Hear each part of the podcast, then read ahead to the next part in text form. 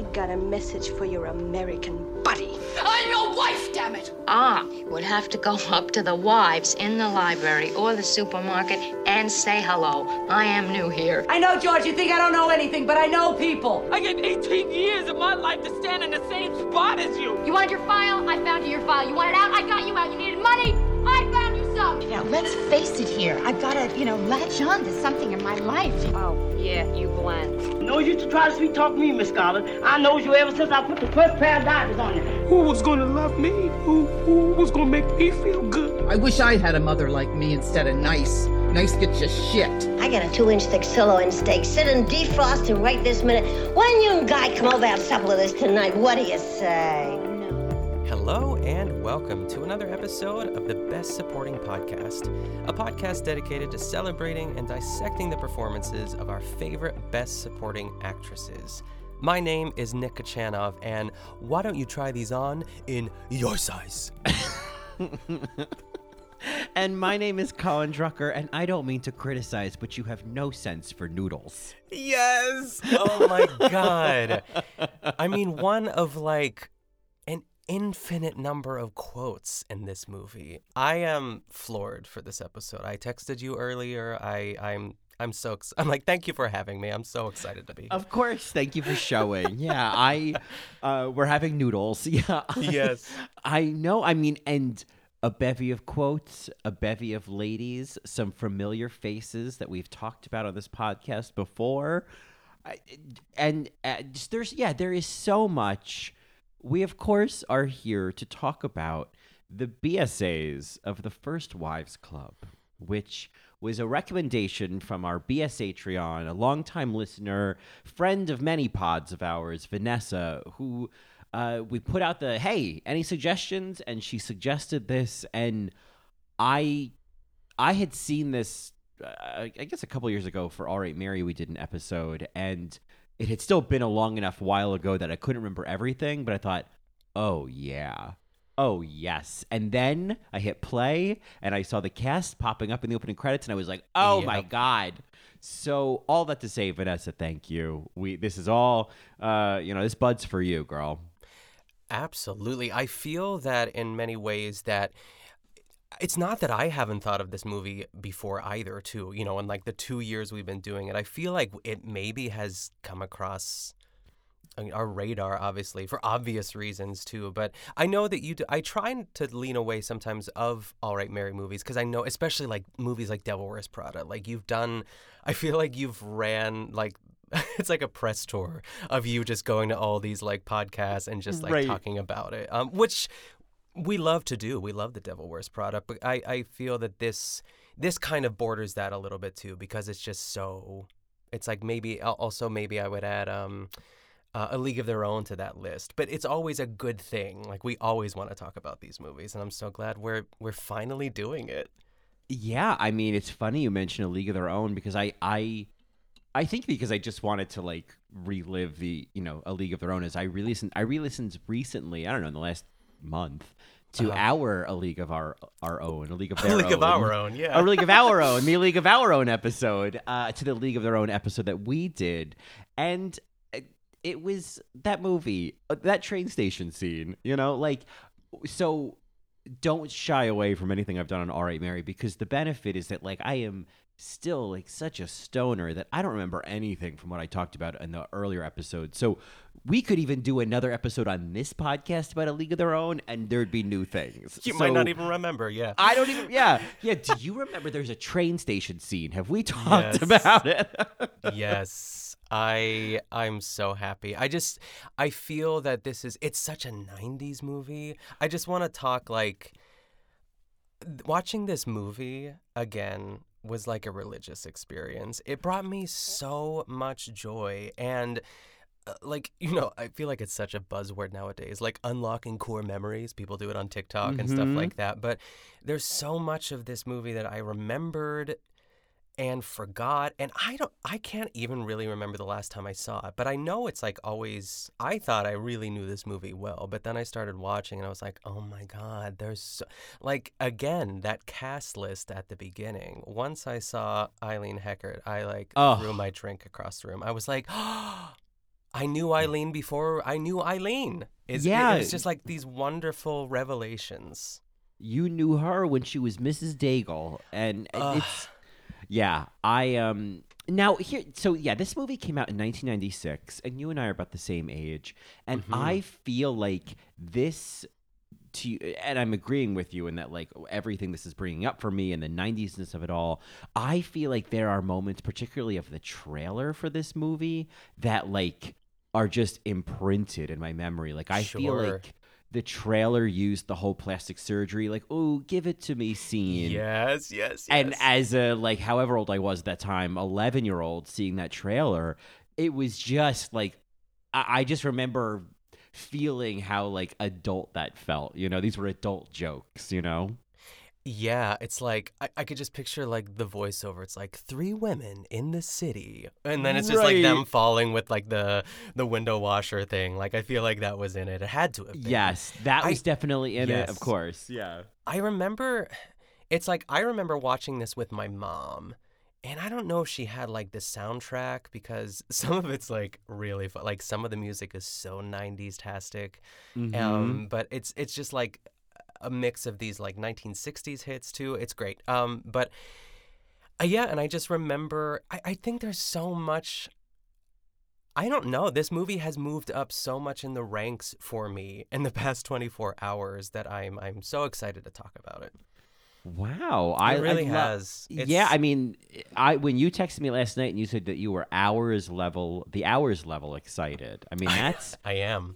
You know, that's a sort of measurement around here on this podcast is, oh, I'm the hours level of excitement. Yeah, that's true. That's a big deal. Yeah. I wrote down, like, every single line these women said. And I feel like it's so strong. I feel like it has all the components of, like, a really, in many ways, like, feminist rom-com, but not rom-com, you know what I mean? It's just, like, about these 3 women over 50, and some are, like, the cast is perfect, especially, like, the trio of them, like, the 3 of them, but I just think it's lightning in a bottle, and I feel like this movie was really big, and maybe I'm just being hyperbolic, and because I don't remember any, like, performances being nominated. I didn't really look at that. Did you? Well, you know, I can look, because I do know that it was a box office hit. So it made a commercial hit. Yes, made over $100 million, and of course in 1996 money. In terms of nominations, I feel like without seeing yet, what would be your prediction? Don't look it up. What would be your prediction? Like a Globes nod? What do you think?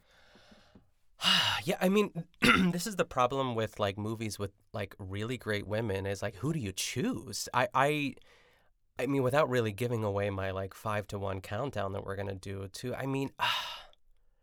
Well, then maybe to avoid any spoilers. Yeah, it's a great question, though, yeah. There is one Academy Award nomination, but it is for Mark Shaiman for Best Music. Okay. We gave it all to Mark, yeah. But all 3 ladies were nominated for American Comedy Awards in 1997. And for God's sake, that must be worth something. Yeah, deservedly so. Absolutely. Yeah. And, excuse me, Goldie Hawn won Favorite Actress in a Comedy at the Blockbuster Entertainment Awards. And great. I don't know if anyone remembers the 90s, but the Blockbuster Awards were legit. That was not something to not put on your mantle. Sure, you know? Absolutely. I hope it was like a VHS tape. That would be cool. Probably. Like Blockbuster store. That would be great. Yes. Oh, God. I'll take anything. A candle that smells like a Blockbuster I've been known to purchase. I guess that, you know, you bring up a good question right off the bat is that while this was a huge hit and had 3 huge stars in it, it didn't, and, you know, it was kind of fodder, I think, at least for the Golden Globes. I am shocked that it didn't get a single nomination for any one of them. Yeah, I don't know. And, like, let's be honest, like, it's a great concept, great casting, great, like, everything. But there are moments where it feels like that rom-com energy, for sure. It was something that occurred to me only at the very end of the movie when... they, you know, when the song began and how clearly the dubbing had kicked in, you know, and I'm forgiving of it, but also I thought, God, we all just forgave this in the 90s. This was just a part of movies, was like nobody, maybe people were, but I don't know if anyone was questioning the fact that like it was so clear that that was Diane Keaton 6 months later in a studio, you know? One of my biggest complaints, honestly, and I remember that as a kid, I was like, why isn't the lip sync matching up here? Because if it did, it would be so much better. It is good as it stands. Like, I am always grinning ear to ear during that entire, like, I feel like I need to stand up every time I watch it, you know? Oh, yeah. You can't walk out of the room and do a little, like, slide into the bathroom. You know what I mean? Of course. So I wear slippers in the house just in case the inspiration hits. I put my robe on, you know? Right? So that I can whip it closed and hold it closed and then turn and open it. I do that little, like, toe tap that Bette does. She's like, it's so sometimes good. I hate to rub it in, but sometimes I ruffle my hair, you know? Oh, yes, you need to. Yeah. You could kind of like rub your head a little. You could do a little something. Yeah. Think of something to do. Yeah. Well, yeah, this, there are those little things. There are those little things where it's just like, I mean, it's funny because the beginning of the movie is the four actresses dubbed over these other four actresses playing younger versions of them. And it's very obvious, and it almost completely doesn't work except for the young Diane Keaton, which I was like, is that Diane Keaton? Yes. Like, and so perfect. Right. So like almost an honorable mention is the young Annie, because like the dubbing in that one instance was so good. I thought, man, she looks like Diane Keaton in The Godfather, and the dubbing is correct. Yes, it was much better than the singing dubbing. Yeah. Marco, you are not going to get a BSA this episode either. Get out of here. Anyway, he was like literally like leaning on my sound mixer and like pushing it off the table with his back. Oh, my goodness. Marco. A nightmare. Oh, my goodness. So anyway, to your point earlier as well about the 90s-ness of it all, you know, as I was watching this, I was thinking, oh, man, I would love to take a screen grab of everything that is so quintessentially 90s about this. Yes. Like the answering machines and Elise's exercise equipment and the town cars, the type of, you know, limousines they had, and everything about Brenda's apartment, you know, everything about Brenda. I was just going to say everything about Brenda. Everything. She looked like Rosie O'Donnell. You know what I mean? That haircut and the straw here. That sort of vibe. The brown suit. Yeah, just, oh, my God, heavy, heavy clothes, heavy jackets. Oh, my God.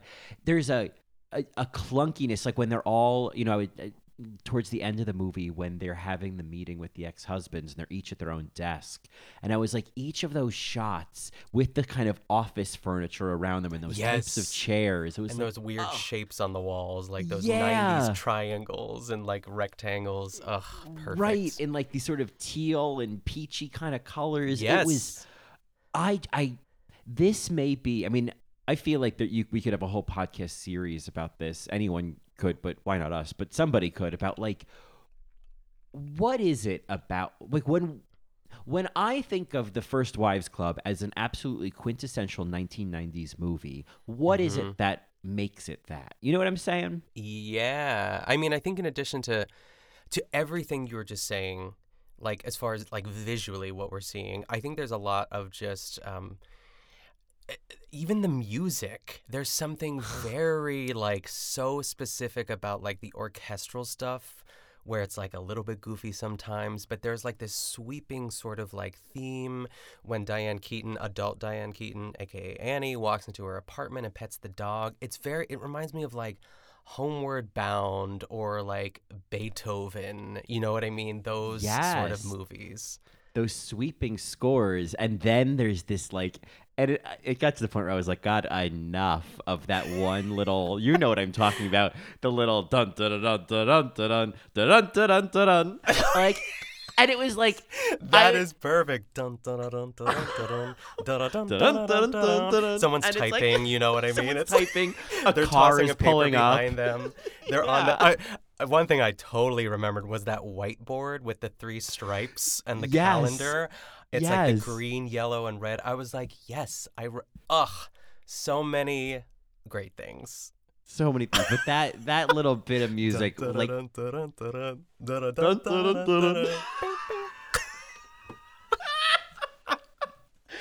just like so... It's perfect. So many times. I feel like I have heard that in other 90s movies. Yes. It's nothing and everything at the same time. It's very... Yeah. I'm going to verify this, but I'm quite sure that this same music was used in the Mary-Kate and Ashley Olsen movie It Takes Two. Oh, if it is. I mean, Steve Guttenberg. Let's talk about Steve. And another great sort of almost like a Parent Trap-esque movie. You know, I often get the two confused. It is a very, like, it's a strange variation on the Parent Trap because it's like, it's Kirstie Alley, and it's like, you know, the Olsens just hamming it up, and it's at a summer camp, and it's great. I hate it. It's so terrible. I love that movie. Another movie with Philip Bosco. I think Mr. Philip Bosco is entering Queen territory. I just have to say that. It's in my notes. I think we'll talk about it later, or you could talk about it now, because I just think he fits the bill. I mean, that's a really exciting topic. I kind of want to talk about that right away, because he is a bit of an alum, right? Like, we've talked about him at least once before. Was he in Moonstruck? Am I crazy? What was he in? He's in The Savages. One of my favorite Philip Bosco performances. He plays Laura Linney. Yes. Okay, so he was in Working Girl. Working Girl, that's the one I think but I we've do, talked about. Like, yeah, I do feel like there was something that we did cover. I'm looking through his IMDb. Well, and maybe this is just a call to talk about him more. I know that on All Right, Mary, we did an episode on Straight Talk from 1992 that he was in. He plays the same role in all of these movies, basically, including this movie. It's a very Hector Elizondo sort of type, too. You know what I mean? Like, he's in everything. Pretty Woman, Hector Elizondo. He was Philip Bosco, in terms of an alum on this podcast, was in My Best Friend's Wedding. Oh, yeah. Oh, so yes. Okay, there it is. Yeah. That's what it was. That's what it was. So he has definitely been tooling around this podcast a few times. Is he dead? Oh, he's dead. He's dead. Yeah. Wow. Oh, Philip. He died in 2018, and he was born in Jersey City, died in Jersey City. God bless him. We'll see you at the Westons, Philip. We'll see at the Westons. We have a section where we crown queens. And, yes. I think you are basically at queen status now. Wow. Yeah. Wow. Let's just reflect on that. Philip Bosco is a queen on Best Supporting Podcast. I love this. Is a big moment. This energy. Yes. Yeah. Yes. This is a big moment for all of us. Well, I mean, I think that is bringing us very, very quickly. And, you know, other things I'm sure will come up along the way, but I think that is bringing us to the heart of the matter. This week we are doing, a classic 5 to 1. We are counting down our BSAs of the First Wives Club. And we have not talked about this at all. We have not... conferred or matched up, and that's always half the fun of this, is finding out if we have the exact same list or a very different list. So that's what I have to say about that. I do have just one more thing to note before we get into this that I think you will appreciate. Tell me. And maybe this is actually, let's just call it an honorable mention. One of my honorable mentions. Go for it. So one of my honorable mentions is for the writer of this movie. The screenplay, it's based on a book, but the screenplay was by Robert Harling, who wrote Steel Magnolias. Oh, my goodness. No wonder. No wonder. And The Evening Star, which I happen to love. I love The Evening Star. You do? Wait. It's been so long. I think really it's like flashes, but I remember watching it when I was young. It's very sad. And it wasn't like a sequel to like Terms of Endearment or something. What was it? What was the relationship? Or did I make that up? It's the sequel to Steel Magnolias. Wait, no, it's the sequel to Terms of Endearment. Yeah, I always confuse those two. Yes, it is the sequel to Terms of Endearment, and it has a great soundtrack that is like almost going to be an assignment. And oh my God, it's so good. And speaking of like root things, like unlocking things from my childhood, there is a great kind of like gay root moment with Scott Wolf in that movie. Ooh, young Scott Wolf. I'm like, Scott... insert howl noise right here. Oh yeah. Wait, naked young Scott Wolf. Whoa. So we might be doing an episode on the Evening Star soon. I'm loving Juliette Lewis is in it. Forget about it. Yes. Yeah. Okay. Anyway, I just thought that would be worth noting that, you know, another much appreciated potential queen is Robert Harling. Excellent. I think one honorable mention, possibly two, before we get into like really? Oh my gosh, I'm looking at my list and it's just, I will say to our listeners that we are, because, you know, the main question is like, do we include the three females in our BSA list? Because, you know, even though, but I feel like it's great because they all are the leading actress in their own way, but they're also like the BSAs in their own way. So we're throwing everyone in the mix this week. I feel like that's what we did on, what did you say? What other podcast? The Hours. The Hours, yes. Yeah. This is kind of like The Hours. It's three women dealing with heartbreak and then my Lord, this how is their lives intertwine. Okay. Then I do have two honorable mentions.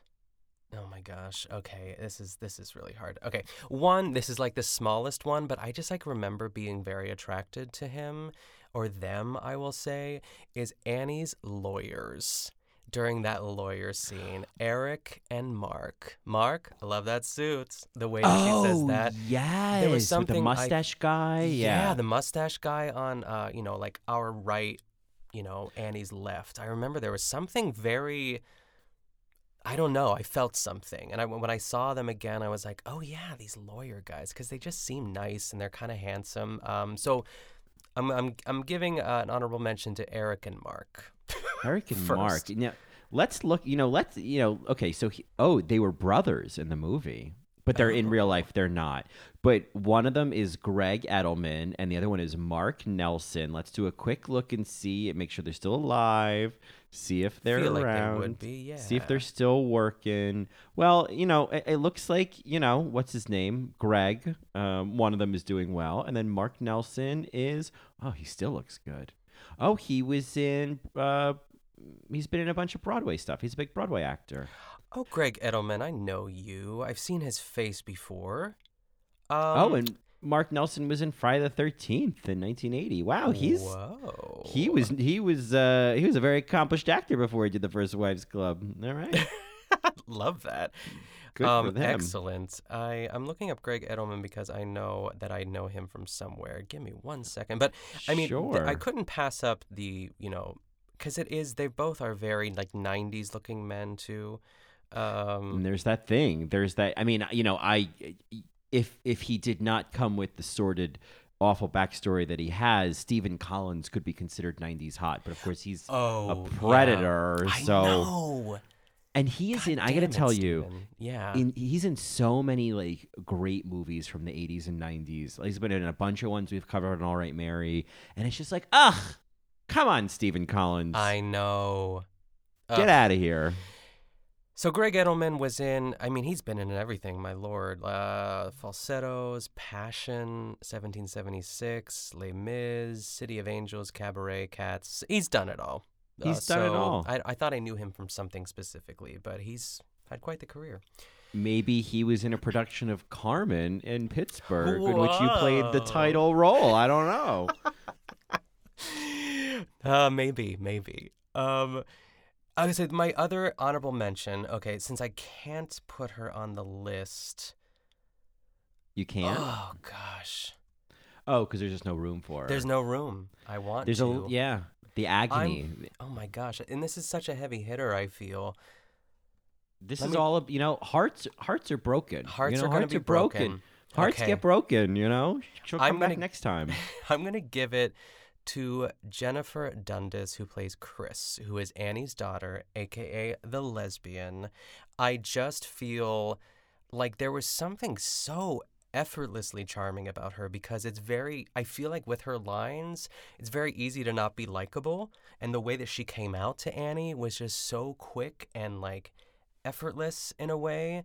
And I just feel like I was buying everything she was selling to me. And of course, like one of the top 5 quotes from this movie that I remember is like, "Oh, Daddy, by the way, I'm a lesbian, a big one, shuts door." It's just, I love her. So it's such a 90s moment. Coming out as a lesbian is such a thing that happens in 90s movies. With the choker, yes. Uh-huh.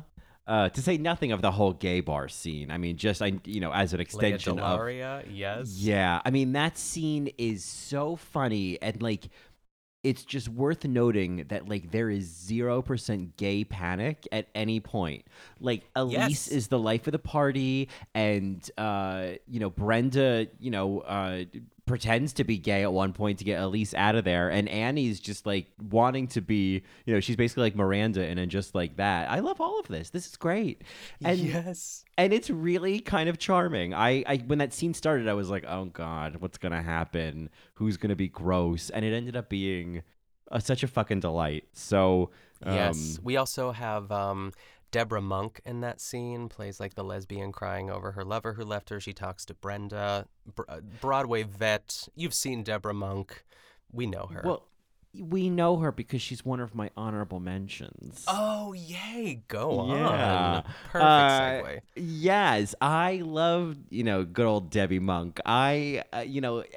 She was in, we recently did Center Stage on All Right, Mary. Mm-hmm. And I don't know if you've ever seen that movie, but it's... I don't think I have in its entirety, and I know people are screaming right now, but yeah. Yeah, we could talk about it on the after show. It's a movie that she's in, but she's great in it. She is great in it. I'll give it... Like, she and Donna Murphy are really great in it. Love it. But anyway, I loved her in this. It was such a small role, but she had, like, another one of those lines. Like, there were so many lines where I had to do the ha kind of laugh. You know what I mean? Yes. And when Brenda shows her picture of Morty and she goes, she's Butch. Yes. And it was just so perfect. And so honorable mention, Deborah Monk in a great little role. Perfect. Yeah. Well, those are my 2 honorable mentions. Do you have any others before we get into our top 5? I just have a couple wee ones. So one, of course, is... one of my favorite BSAs ever, and just in some ways such a quintessential Best Supporting Actress performance, even if she didn't win, Eileen Heckert in The Bad Seed, but of course appearing in a much happier role in this movie as Annie's mother. I just have to name her because I love Eileen Heckert, and I forgot she was in this, and she has the biggest shoulder pads in all of history. In this movie, it's just insane how broad she is, from the neck to the arm. But hey Eileen, and perfect. My other 2 honorable mentions. One is there is a brief news report, about what's her name, Stockard Channing's character dying. Cynthia. And so the news reporter who's doing the report is Sue Simmons, who has indeed been on NBC News for an incredibly long time. I've known Sue forever. I mean, in that sort of like television newscaster kind of way. Yes. She is a staple. She is a New York staple. She's an icon. I think she might still be on. I love me some Sue Simmons. Oh, great. So it was nice to see Sue. And my final honorable mention is to the TikTok account of Julian Brzezinski, because his 3-part rendition of the finale of this movie, which is from like January of 2021, so you have to scroll way back to find it, is, I think, TikTok at its finest. Yeah, I mean, the details, the angles, the costumes. I don't even know how one would even make that video. I don't even know how to do a transition on TikTok. I never even tried. Yeah, this is insane. It's just, I can't believe he's one person doing this. I know. And it's just pure joy. And he gets such little nuances. He's a good crier, too. Yeah, he has some really great crying scenes, too. Yeah. Yeah. So those are my bevy of honorable mentions. Great. Why don't you officially kick us off? I am going to give my number 5 slot to Eileen Heckert. Oh, the shoulders that carry the weight of such an honor. I mean, I think so much of this was just the fact that she was in this movie, and I was like, again, when I saw her name in the cast list, I was like, who does she play? And I just started watching the movie. I was like, I'll find out. And then she plays Annie's mom. She has like such great one-liners. It's like she says, like, you don't need self-esteem, or she's like, your life is perfect. You don't. I don't know what she says before it, but it's just like she plays the sort of controlling, giving digs, like kind of mother, but she's still really likable. While all at the same time. And like she kind of comes around at the end. I just love how she's that one line where she's like, and you called me? Oh my God. And then she just walks out of the frame, like in that low smoker's voice. Like, yeah. She was giving me everything. I mean, maybe write them a nice note or maybe a hanging plants. Forget about it. Ugh. And it's just, I feel like I've just watched her in the bad seeds so many times that, like, seeing her smile at the end of this movie is just like, oh, thank God. You were so miserable, poor Mrs. Daigle. And it was just nice to see, like, a happy ending in a movie for Eileen Heckert. I loved her. I just, everything that came out of her mouth, I was just so excited to see her. And I feel like I like that out of all of them, Annie specifically, I guess, had the most like support system. You know, she had Chris and she had her mom. I just liked that she had that sounding board, and that Eileen Heckert, even though she was kind of, being that mom at first, she comes around, and I really like it. Yeah, when they read the note from Cynthia, and then she's like, ugh, and it's such nice stationery. Ugh. She's a queen. She's such a queen. Oh, gosh. There's a line at the end. She says, oh, what a wonderful occasion, helping people. Does she say through buffet? Through the art of buffet? I don't know what she says. I tried to. For some reason, it didn't show up in the closed captioning. It was the only line in the movie that wasn't captioned. I was like, of course you would do this to me. But anyway, that's the button there, the buffet button. Oh, well, I love to end things and begin things with a buffet. So, yes. How about you? Well, my number 5 is, little lady who kicks things off and then kicks herself off. Stockard Channing as Cynthia. Mm. I feel like so many gay men want this role. You know what I mean? Like, all you do is play tragic and fabulous. That's it. And you're the topic of the rest of the movie. You're the topic of discussion for so much of the rest of the movie. But all people see you as is tragic and fabulous. And like, when she gives her maid the pearls and she's like, consider it a raise, huh? Like, it's just, she made so much of a small role. And I think the casting of, like, Stockard Channing has such strong features and it's such a presence. And I just feel like it was perfect for, like, a role that is only in the movie for, like, 5 minutes. Oh, yeah. It's like there's something so campy about her just, like skulking around the house drunk, and like her walking onto that beautiful balcony and lighting the cigarette. It's just, it's, I want that. Yes. I don't want that, obviously, but I want it. When Keon's away this week, I'll probably do that once or twice, just put some mascara on and and go for it. Yeah, and just have some exquisite agony. Yes. I'll throw myself on the bed. It'll be great. But oh, yeah. That. Well, and you've got that duct air now. Maybe you could, put on a little bit of a breeze. Yes. And, pretend it's the breeze coming in from the river as you stand out on your balcony, but it's really you with your eyes closed in your bedroom in front of the duct, the duct air conditioner. I shiver because it's a little too cold. Shiver. I hope you've got your robe on. Yes. I love my robe. Yeah. Great. Well, great greens. What do you got for number 4? Number 4 is going to go to Sarah Jessica Parker as Shelley. I forgot how much she was in the movie, to be honest. Like, I just thought she had a scene or two and then was kind of, out of the picture. But she really does, like, first of all, she looks incredible. She was like 31 when she filmed this movie. I mean, my opening line of why don't you try this on in your size, the way she says that is ridiculous and perfect at the same time, because that's how that character would say that. You know what I mean? I mean, from the very first moment we meet her and she sees Brenda at the department store and she holds the dress in front of her face and goes, oh, God, make it go away. Yes. Like, comes in with such an impact. She will appear on my list. Oh, so I may have more to say then, but I so far agree with everything you've said. Yeah, I mean, that whole, I love that line, I'm not feeling special, I'm not feeling loved. The way it's like, as a poet, you do hate her, but it's like an entertaining kind of hate. She's perfect. But yeah, more on that later.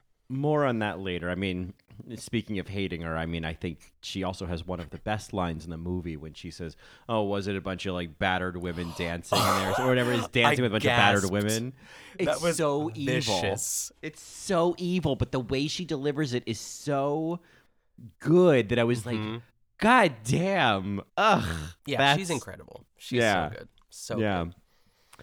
Well, my number four is none other than, a dame among the bunch, Ms. Maggie Smith as Gunilla. Yay. Yes.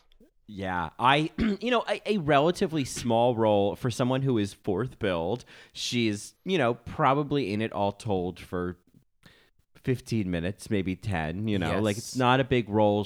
But I think the little social luncheon that she has with Shelley is...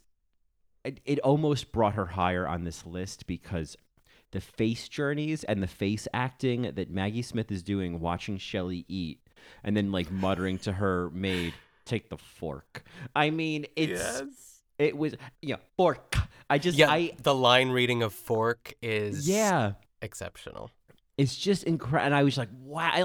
The thing with Maggie Smith is that you kind of have this kind of like, not you, but I definitely have this like stale idea of like what she's going to do in every role. It's like, it's going to be like a dowager thing, right? Like how many tricks does she got up her sleeve other than being kind of like snooty and British? But then you see her in something that's like, oh no, she's doing like so much. Like it's like when you just think Judi Dench is just Judi Dench. And then you see her in something that's like, oh, why don't people talk about how good of an actress she is, And this was Maggie Smith took a fairly small and what it could have been a kind of role and gave it way more than I think it even knew what to do with.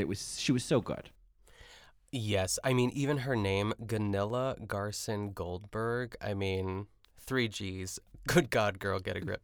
Yeah, good God, girl, get a divorce. Gunilla, get a Goldberg. I don't know. But I mean, one of the things that I was just like obsessed with, and this is like the tiniest nuance and really doesn't matter at all, but like when she is trying to tell Shelley about, what is his name? Eduardo, Bronson Pinchot's character. Yeah. Duarto. Okay. To decorate her apartment, she reads the name off the card because she didn't have it memorized. I just love that, like, she's invested enough in the plan to deliver the message, but she's not, like, I would be rehearsing, like, the name is this, but she kind of reads it off the card. I just love that. It's so, like, small and stupid, but I was like, Maggie Smith... no one told her to do that, but she did absolutely. It. Yeah. Take us to, already we're at the heart of the list. Take us to number three. This feels crazy. So I will say the top three is the top three. It's like there's no surprises here. I wish I would have. I'm so glad you're mentioning all the other women that I would have, had there been a second top five. You know what I mean? It's like it's not even that they're honorable mentions. It's like we could have done a top 10 really. We could have with this movie, but that's okay. I'm going to give my number 3 spot to Goldie Hawn as Elise. I really almost switched it last second there, but I think, like, as far as, like, what I saw compared to the other two women, this is, like, it's, like, all by a hair. It's, like, Goldie Hawn is giving it. I feel like some of her best work is in the latter half of the movie. You know what I mean? She's a little bit, she's, I don't know, but she does have some great lines, you know, like, I want to be young, science fiction young. And just like her crying on the bar, like, I'm not happy, Maurice. Like, it oh, is, I love that. That's so a new one for funny. Me. This I time was around, dying. Yeah.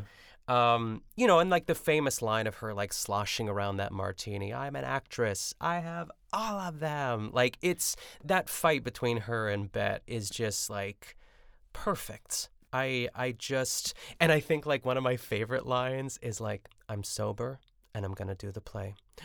The way oh, that she says I know. That, I was like, oh no. But like she, I mean, she did her best with that, you know? It was a clunker of a line. It was like some real hard exposition. Yeah. Yeah, like we need to tell the audience that she's not drinking anymore and that she's and doing that okay. She's going to do the play. Yeah, okay. Yeah. Here it is. Yeah, she's going to do the play. So there it is. But I just think that there's so much. I mean, we talked about it even in Cactus Flower and other movies. Maybe that we covered. I can't think of anything else that we covered. Oh, in terms of Goldie movies? Yeah, I don't know why. Cactus Flower. Private Benjamin. Private Benjamin, yeah. So she's really working her way up as well in our alums. We've we did Private Benjamin. We've done this. I keep thinking there's another one, but there isn't. I think I keep thinking of All Right Mary things where it's like, oh well, we did that Death Becomes Her on All Right Mary, but we haven't done it here. Yeah, that's like another movie of like as far as like Devil Wears Prada, you know, like all those like. Oh, yeah. That Death Becomes Her I remember nothing from, and I can assure you I remember absolutely nothing from that episode. We could be talking about Death Becomes Her right now, and I wouldn't know it. So it's really okay. Yeah. Great. Yeah. Yeah, but Goldie's great. I mean, the charm and like her, just her physical comedy in this is great. I really loved her, but I loved the other two just a smidge more. But it's splitting hairs really. All right. Well, my number three, you know, I should say for those who've listened to our 5-to-1 style episodes in the past, as if there's like a fucking patent on it. It's just like, I know that we've like, oh yeah, everyone knows what the fuck that is. You ever heard of a list? Yeah. You ever heard of a list? You know, we're big on a list here at this podcast, but sometimes we just queen out and sometimes we we do an order, you know, we break some hearts, but usually our lists sync up almost eerily. So like, okay. Eerily so, and this week they do not. All right, I'm excited. So, but yeah, which is like, you know, everybody's a winner. My number three, and this was tricky, but my number three is Bette Midler as Brenda, and I'm with you. We're like really throughout the movie, they just kept moving around on the list of like who's number three, who's number one, who's number two, and Bette Midler was definitely like. I think that this was a great role for her. I think that she was. So perfect for this in the way that like Rosie O'Donnell was so perfect in A League of Their Own. You know what I mean? Yeah, absolutely. Like, that Joy Behar energy. Yes, totally. Yeah. Where it was like, God, you are the only right person for this role in 1996. You really are. Yeah. And so I think in that respect, the way that she just like was Brenda, you know, and I think not that she's never done dramatic stuff, but I think Bette Midler is someone you might kind of think, oh, well, when she does dramatic, it's a little hammy or whatever. But I think that she hit some real, you know, emotional notes in this. I thought there were some really like, for example, in that scene when Shelley's like, you know, why don't you pick something out in your size? You know, the cut back to Brenda was like, oh, it was a real dig. So I just found her to be so charming. And also there's a way in which my mother kind of looks like Bette Midler, and then in the 90s, you know, you add in then like wearing 90s clothes, and it's I'm probably also having a like mom kind of moment. Sure. You know? Absolutely. I would love to go to a movie with Brenda, you know? Oh. The way she asks her son, and he's like, Mom. Oh, oh my God, I would learn Hebrew in a weekend so I could hang out with my mom more. Yeah. I totally agree too. And like really, there is like some schmacting a little bit, maybe to like continue that thought of like she's so good for this that like she doesn't need to lay it on thick because she already is Brenda. And there are moments where it just like it gets a little hocus pocusy, but at the same time I am so here for it.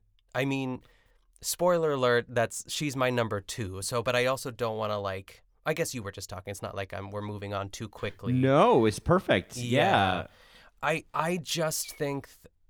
First of all, I will say this. The first time we see Brenda, she's eating cereal out of a box, and she is a normal-sized woman in this movie. Like, the fact that she is, like, the fat friend is crazy to me. But, of course, that's what it is, you know?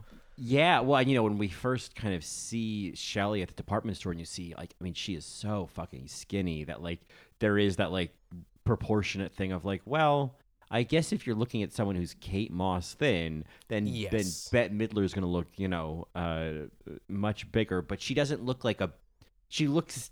They dress her to look way bigger and look more dowdy than she like is at all. So there's also the fact that like, well, you're wearing a big denim skirt to your ankles with buttons all up the front. No one looks good in that. Yeah, no, it's she's kind of climbing an uphill battle there too. But I mean, even with all that being said, like I laughed so many times, like when she after they got off the window washer thing, and she's like, "You want to go again?" The way she like, so cute. It is so funny and like just perfect for her, perfect for Brenda. Like that, the part where it got like a little schmacky, but I still loved it. Is her like the monologue about Morty leaving her? He gets an earring. I say, Morty, are you a pirate? What's next? A parrot? Like the way that she's just going. Yeah, it's a bit of like Bette Midler like playing the piano at a bathhouse telling jokes sometimes when she does things like that. Yeah. But I mean, the fight with Annie and Elise when Elise said, "I had guests," and she goes, "Who? Guns and Roses?" I mean, oh my gosh. The Roses is the just yodel. Like, Guns and Roses. I can't even do it. Bette Midler yodel. I love it. Who? Guns and Roses? It's sort of like how she goes, "Book," like that sort of thing. Yes, I love it. So perfect. I mean, even another moment that kind of struck me too, that I was like, all right, Bette Midler, I'm buying this, is her reaction to her son, Jason, or Jace, telling her that Morty got engaged to Shelley, and her just kind of taking that in for a moment. It's perfect. Perfect. Yeah. I'm looking at her IMDb. I feel like we need to get her back on this podcast somehow. Yeah, what else can we watch? Like Big Business or something. I've never seen it. Business. I've never seen it. It's a great movie. Big Business with Shelley Long. It's so good. Oh my God. Big Business is great. But yeah, I mean, I've never seen Beaches. I feel like that's neither have I, Colin. Yeah, maybe. I mean, I know it's not so much a BSA movie as just like a two actresses, but it's gay. Maybe we make ourselves do Beaches. One of the gayest. Yes. My friend is strongly recommended For the Boys, which I think was like her I'm gonna get an Oscar, but she didn't, and I don't know if it's good, but I feel like it's probably not boring. It is 2 hours and 18 minutes, but okay, it's maybe that, you know what, if the First Wives Club was 2 hours and 18 minutes, I don't that's think true. I would have gotten bored. That's you true. Know yeah that's true. Wasn't she nominated for like the Rose? Wasn't that her like Oscar nomination? Oh, she's been nominated Let's for two see. Oscars. Oh, has For the she? Boys and the Rose. For the Boys in 1991 and the Rose in 1979. Wow, what a gap there. Yeah. Both for leading. Yeah, the Rose. I've never seen the Rose either. So yeah. Okay, so we have to, I mean, right. Listeners, weigh in, you know? Let us know what is your best Midler bet. Vehicle of choice. What do you love? What should we be watching? Yeah, and I feel like she had a failed sitcom in the 90s. I don't know if we should watch that. But yeah. Anyway, so she's your number 2. So Brenda's your number 2. Yeah, I really enjoyed her, and I a lot of the memories that are tied back to this movie sort of circle around her a lot, and just the quotes. I mean, it was just like I loved the balance of how sincere it was and how sort of like musical theater it was at the same time. I'm like, oh, she's like playing to a bigger audience, but it's also fine. Yeah, it's a little bit of, you know, Hello Dolly, but sure, yeah, you know, but it's also like this big 1996 movie with Philip Bosco and that musical Uncle cue. That there's like, yeah, so there's that kind of sense, like, oh, also that scene when they're leaving the bar mitzvah and He's like, can I speak freely? And she says, yeah, Annie's cool. But I feel like it's another one of those things that we forgive about 90s movies, or that we accept, or that it's part of it. Is it like there's a type of over the top or a type of overproduced quality that is just what makes it a 90s movie, you know? And I think a performance this big fits when everything else also has big shoulder pads, so to speak, you know? Yeah, they needed three women with, like, you have to have comedic chops. Like, you, there's no question. Like, you can't do this movie without them being as broad as they are. So, like, I'm not totally mad at it. And to be fair, like, there are moments in all three of them literally go to a 27 in this movie. It is, like, I feel like it would be really insulting to call this movie shrill. I feel like that'd be the wrong choice of words for a movie about, you know, that you know, it's a better movie about women, better word for movie about women than shrill. But it goes to those places where it's like, oh my God, there is screaming and slapping and crying happening more than once, and so Bette Midler is just the right size for that stuff. Absolutely, yeah. I agree. Well, my number two is Goldie. I think that she got to give it to Goldie. I think she is something I've taken away from this movie. I think some of it is just that, like, scene in the plastic surgery scene with Rob Reiner, and like also just the chemistry she and Rob Reiner have. It's like, yes, it's nuts. Like, it's really good. Yeah, and there is, I think when we did Queen Bees, we talked about this, of like what it feels like to see people who were like, who shot to fame in the 70s kind of in a later era in a movie again, together again, you know? And so in Queen Bees, there was Ellen Burstyn and James Caan, and, you know, and in this, it's like, I think in particular in the 90s, it was so interesting to see stars from the 70s, like, you know, Bette Midler, Goldie Hawn, you know, what's her name? Diane Keaton, you know, and then who they were in movies in the 90s, you know? We're probably seeing that now with, like, people who were in, like, Michelle Williams, for example, someone who we knew from Dawson's Creek and, like, teen movies in, like, the 90s, early 2000s. And now we know her as this, like, distinguished Oscar-nominated actress, you know, 20 years later, you know? Yeah, I love that.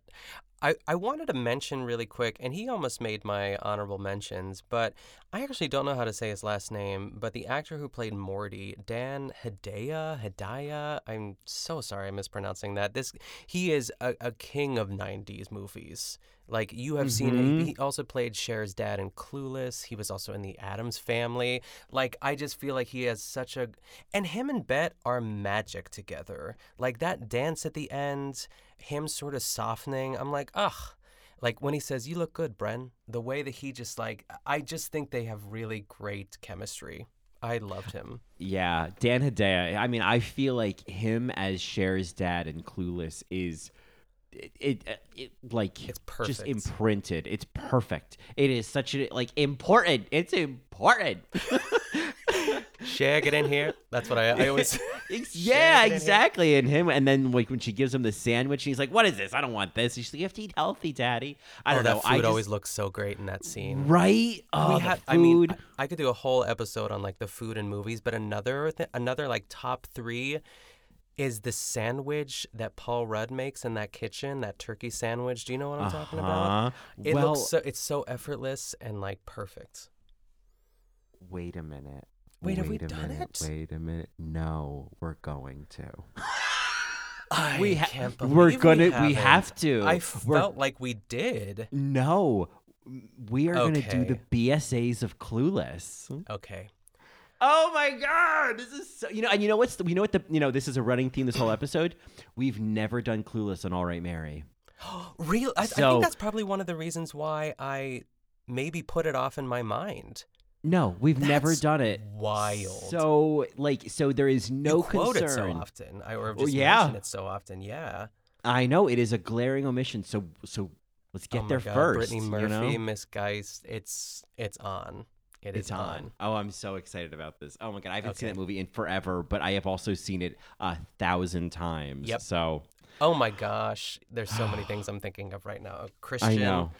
Yes. There's so much about Christian and about being a little gay munchkin in the 90s watching that and going, oh, what is this? I remember feeling things that I never felt. Like not understanding the Spartacus joke, but knowing that I needed to learn it, you know? I didn't understand the Billie Holiday reference either. I was like, I love him. Way over my head. Okay, well, that is almost one of my BSAs is the fact that we're going to do Clueless. Oh, but, yes. So Goldie's my number two. I think, to me, if I was going to guess, like, if I was going to assume that there were Golden Globe nominations that had gone out for this movie, I would have thought Goldie would have gotten it. I think that this was... She's just a fucking hoot, and I just feel like Goldie dancing at the lesbian bar is just like such 90s like iconography. She's a pro. She really is. She's so good. But that of course brings us to our number one. The belle of the ball. Miss Annie. Miss Diane Keaton herself. I can't believe she's your number one, because I know how, you know, it could go either way with you sometimes. She's not your number one? She's your number one. She's your number one. I just did like an Alyssa Edwards, like leaning back in my chair, claw hand on my shoulder. Whoa, okay. Yeah. Yeah, she's so... Like, spoiler alert, Diane Keaton is not on my list. Oh, you didn't talk about SJP yet. Well, way to just kill off dramatic. Sorry.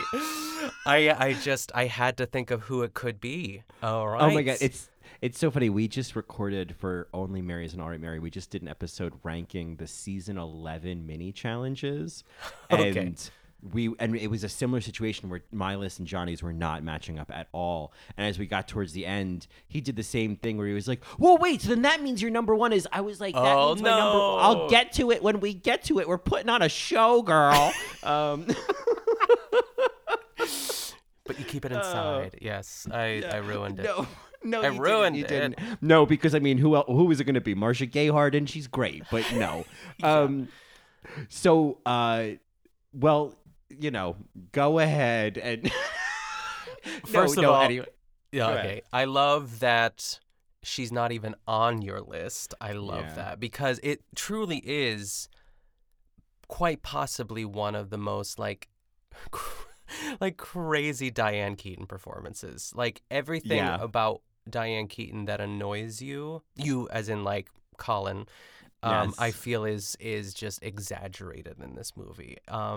I, on the other hand, was just loving it. I think that she is a star, and I couldn't get enough of her. The way that she screams in this movie, like the peaks and valleys of her line reads, especially when she's upset.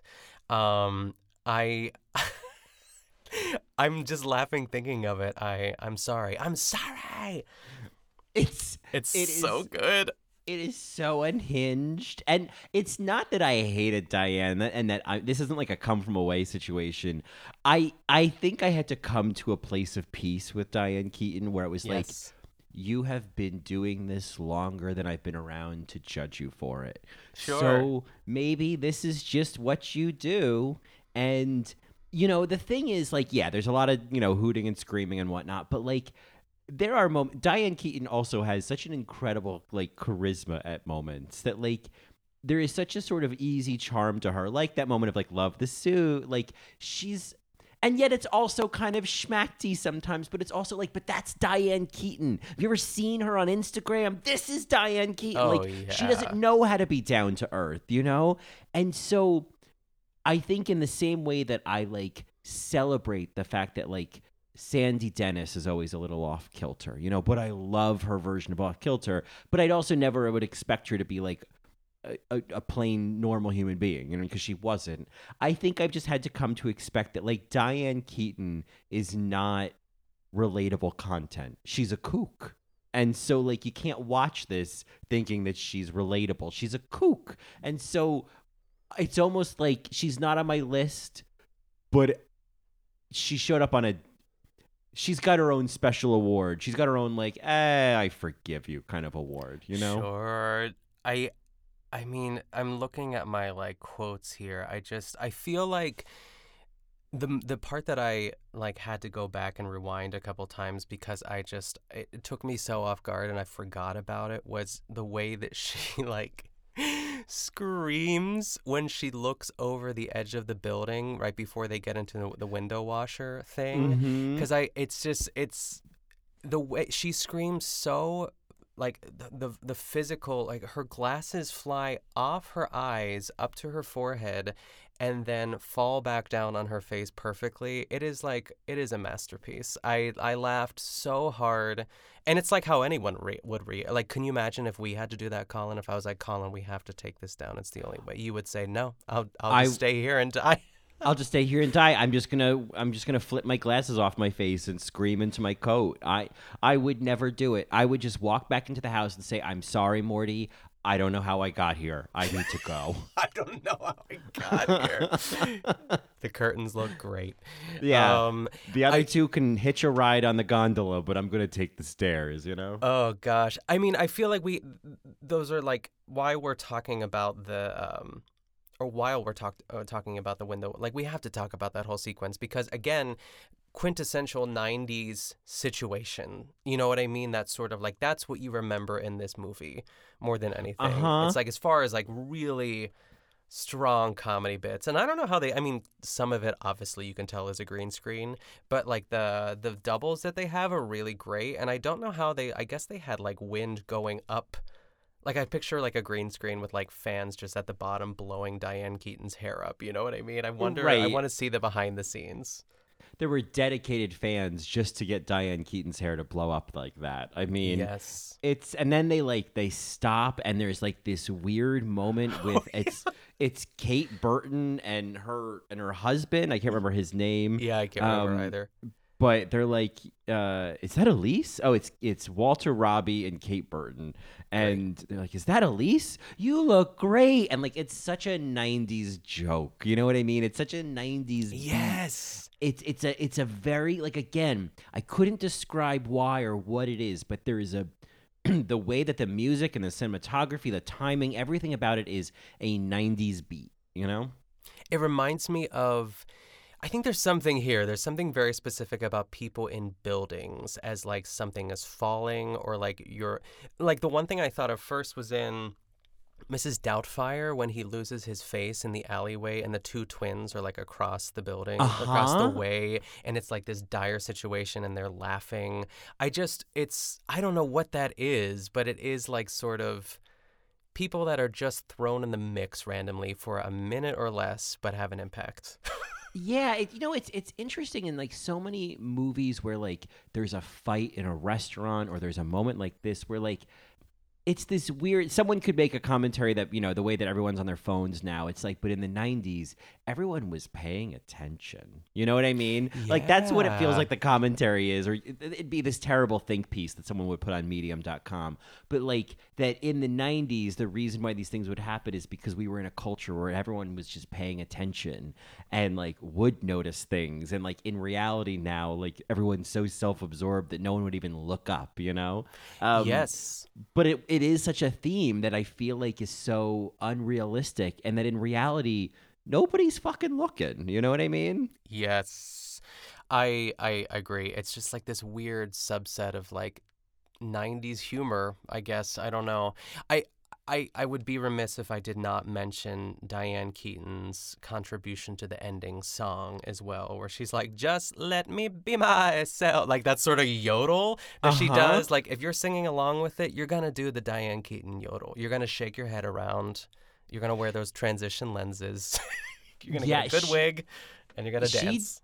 The things that she does when she's singing is very similar to like what Meryl does when she sings, you know? Ooh, okay, go on. They act their singing a lot, you know? Yeah, I think probably my least, because, a lot of times, to quote Seinfeld, that Meryl Streep is a phony baloney. Like she's always great, but there are moments where you're like, Meryl, what are you doing here? And I remember for me... There is a quote, or there's a line in the song, The Winner Takes It All in Mamma Mia, which I love, where she talks about always staying low, and she literally gets down and like sways, like she crouches down, and I'm like, no, that's not it. You can't show us that you're also going low. Come on, you're better than this. Right. Oh my God, Mamma Mia is. Oh man, I feel like I want to do that for my birthday next year. Yeah, you might. That the only way I will do that is if I have to, because it's your birthday, and then I'll have to find nice things to say about it. Though I have to tell you, on a slight Mamma Mia tangent, my friends, like, they have, like, you know, a playlist on YouTube of just like campy, ridiculous shit that it's like, oh, let's watch this video again.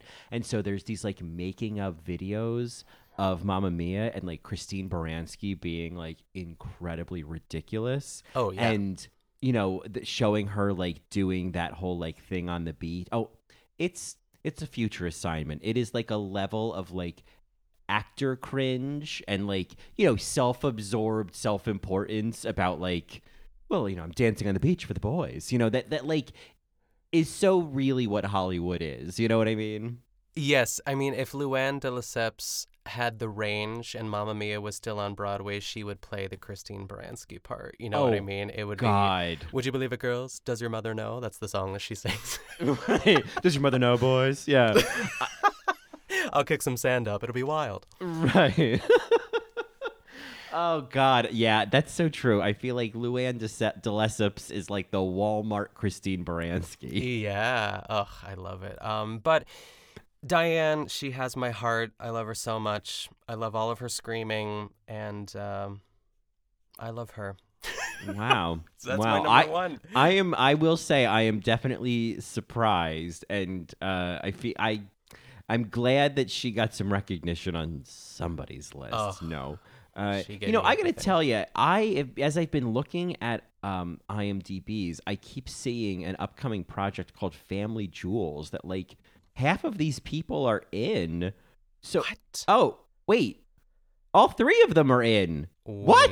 Wait a minute. Okay, so there is a movie, Family Jewels. 3 women are forced to spend Christmas together along with their children and grandchildren after the man they were all married to once drops dead in a New York City department store. I mean, whoa. So this is a movie that's in pre-production right now, and it only has Diane, Bette, and Goldie cast. Whoa. That's all we need. That's all Bethany. We need. Wow. All right. Well, that was a little surprise. Looking forward to that. Absolutely. Yeah. Okay. Wow. I mean. Yeah. Cool. Well, I guess we'll revisit these ladies again sometime. But anyway, well, surprise, surprise, my number one was none other than SJP herself as Shelley Stewart. I got to tell you, this was like one of the things I will say I remember from doing the Matreon episode was like how much this role stood out to me as like, oh, this is so much more than just like the hot new girl. Like, this is so funny, and in terms of like a supporting character in this movie and like the function of a supporting role, she is just like, she makes an entrance, she makes an immediate impact, she's on her own frequency, she you know, factors in throughout the movie, she gets like featured scenes. I love that she and Maggie Smith get a scene together with none of the leads. Like, that was just BSA, you know, chocolate and peanut butter. It was delicious.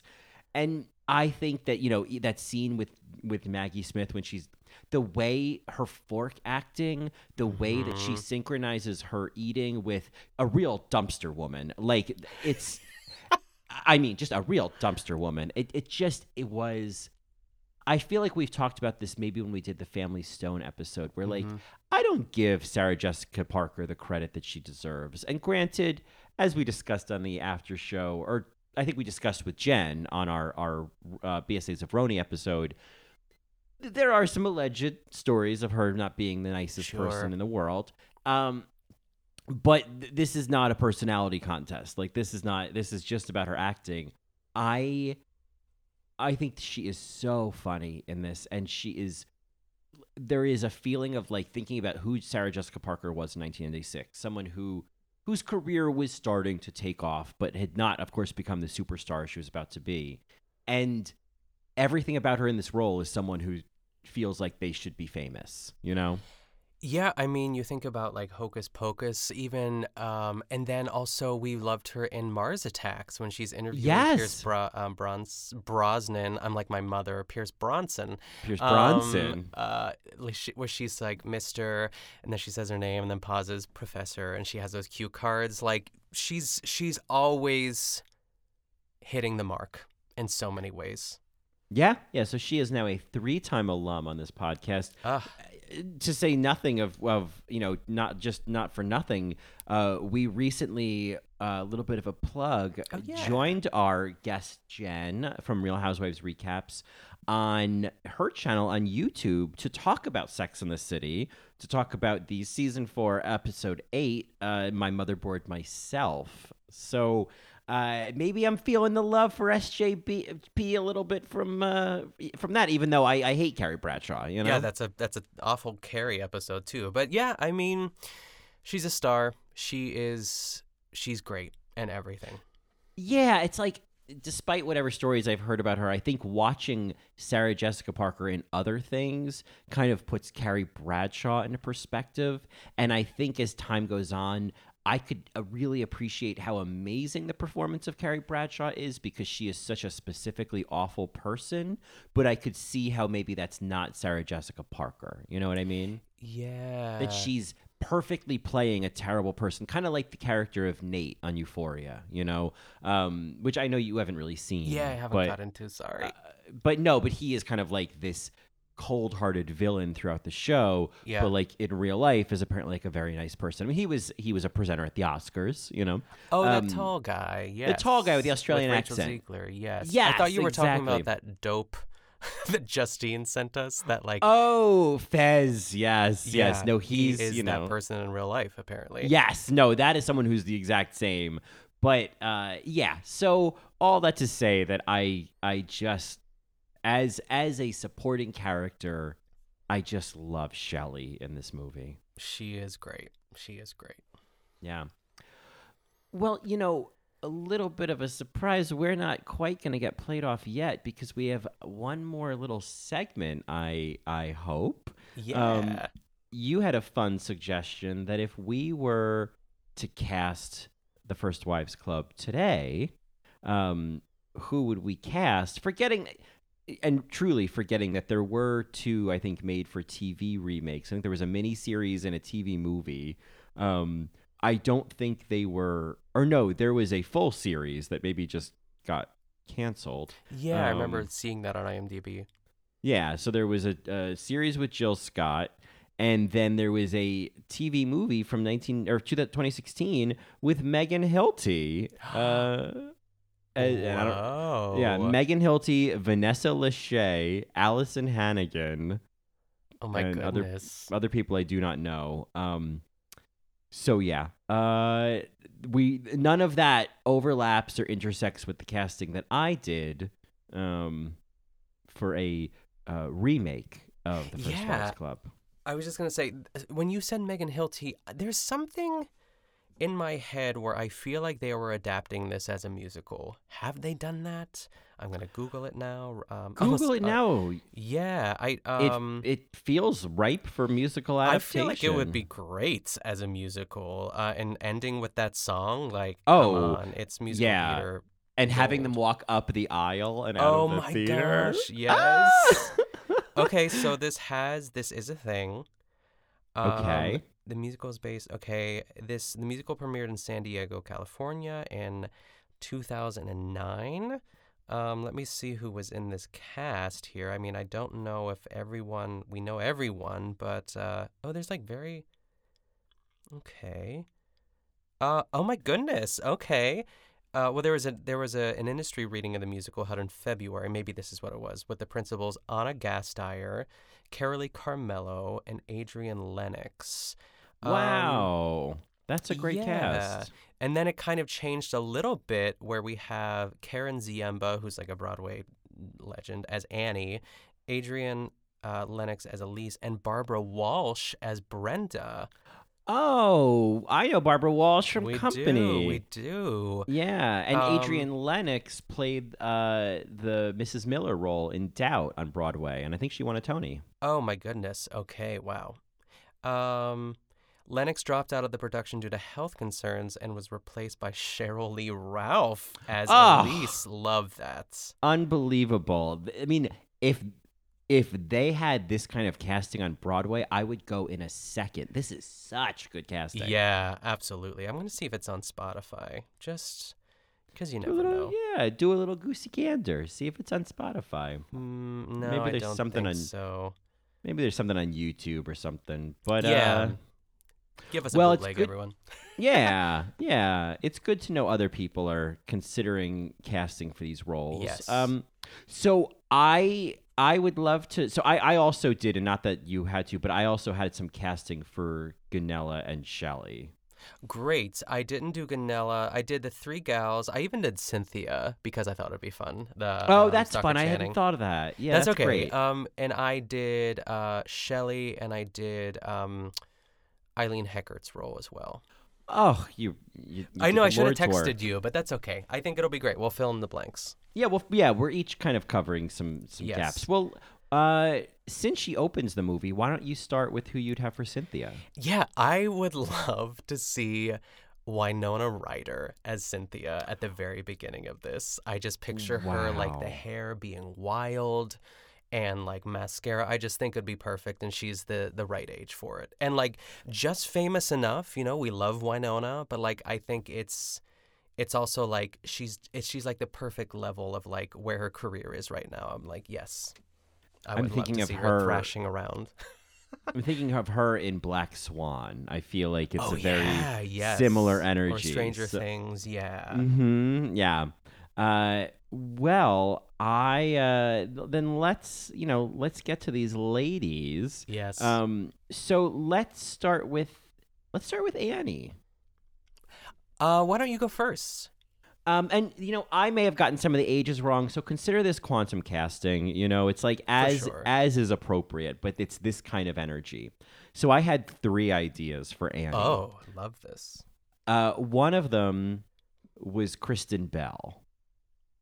Okay, I love that. I mean, I think Kristen Bell is a talent. Yeah, right? This. Yes. I think she could do some of those notes. I think that I brought up this lady's name when we were doing our casting special, our Roni casting special on Patreon on the after show. And for anyone who wants to hear that, you just go to patreon.com/BSApod. We literally played the exact same game we're playing right now, but with the Real Housewives of New York. So who wouldn't want to listen to that? Who wouldn't want to listen to that? I enjoyed it. So I feel like I had suggested her for a role, and I said, you know what? I think it could happen. And I'm going to throw her in the mix again because I think I wonder what she would do. Someone who I think hits similar notes as a Diane Keaton in different ways, but an Anne Hathaway. You're obsessed with Anne. Okay. I know. I mean, Anne. Okay. Anne, and she prefers to be called Annie. I know, so maybe yes. That. Yeah. Irritatingly so. Just kidding. Yes. Love you, Anne. Annie. And Annie, get it right. And my final choice for Annie would be Mindy Kaling. Oh, love that. Right? I just think that would be really funny, too. I think that she could really... I just want to see what she would do, you know? Oh, yes. I only have one for Annie, and it came to me pretty quickly. I did a Google search of, like, actresses in their 50s because, I mean, for anyone who's keeping score... So Goldie Hawn and Bette Midler were 51 when they filmed this movie, and Diane Keaton was 50. So I tried to get around that age. Like, who are these?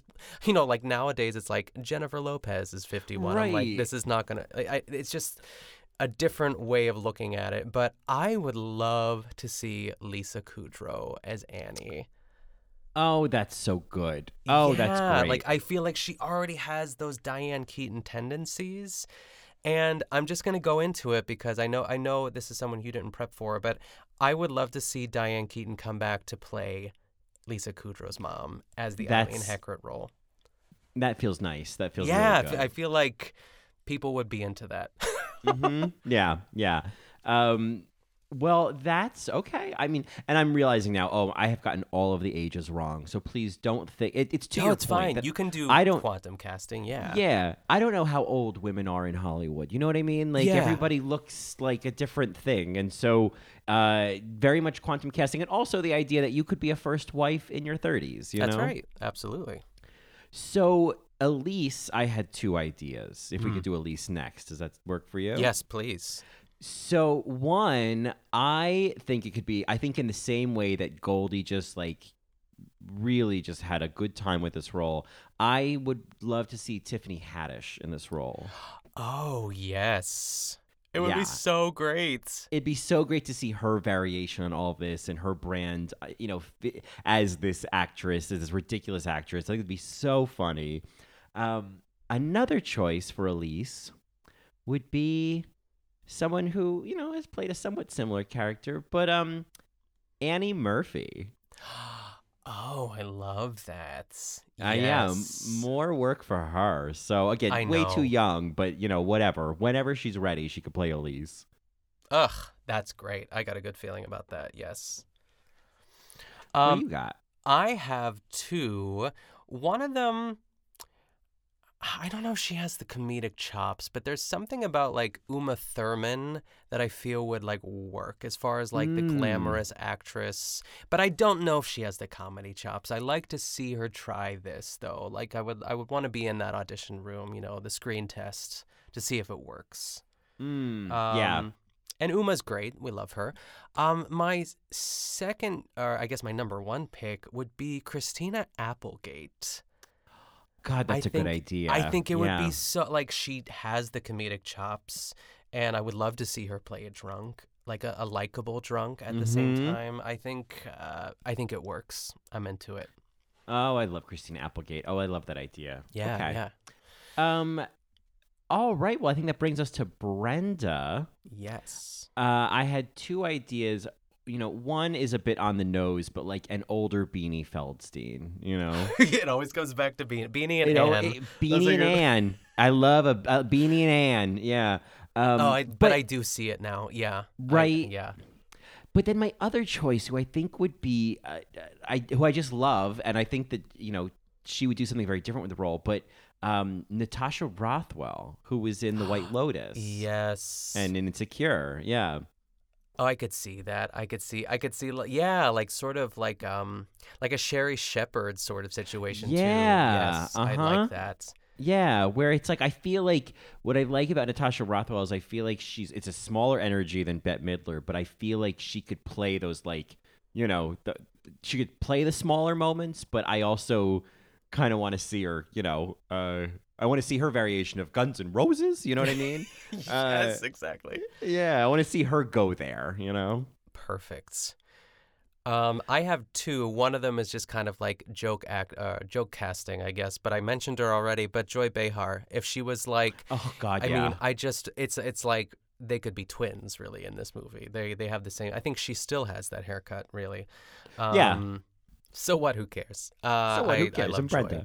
Yeah. But I would like to see Leah Remini as Brenda.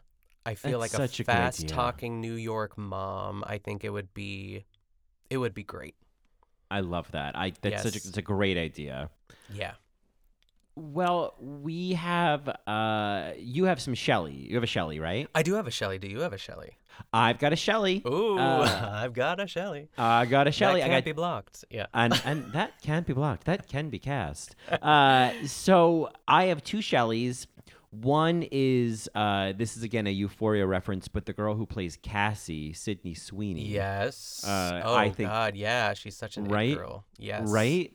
But then I'd also love to see from Knives Out, Ana de Armas. Ooh, that would be good too. Right?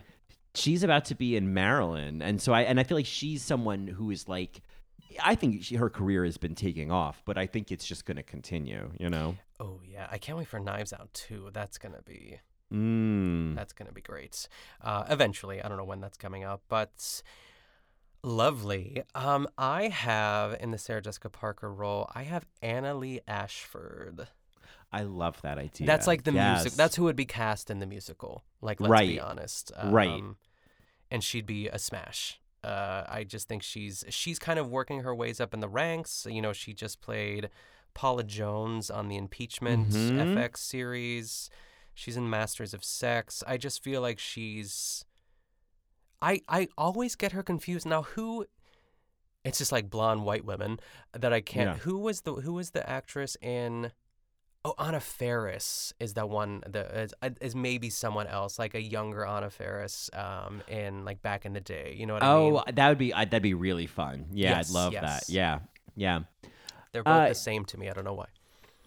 Yeah, I guess I could see that. Yeah. So Anna Faris and my brain just had a hole in it. Anna Lee Ashford. Yes. Anna Lee Ashford. Yeah.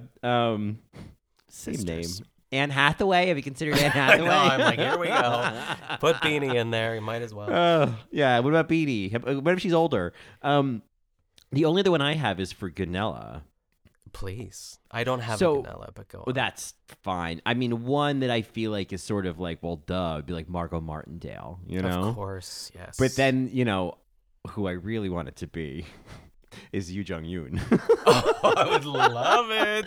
I mean, we just need to give her more work after that beautiful performance at the Oscars. Her and Troy. Yes, cast them both. Yeah.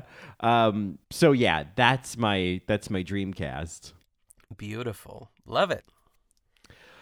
Wow. Well, that is a jam-packed episode, and anything else we have to say, I think, is going to have to make its way to the after show, and we hope you join us there on Patreon. But in the meantime, you think you know what that sound is.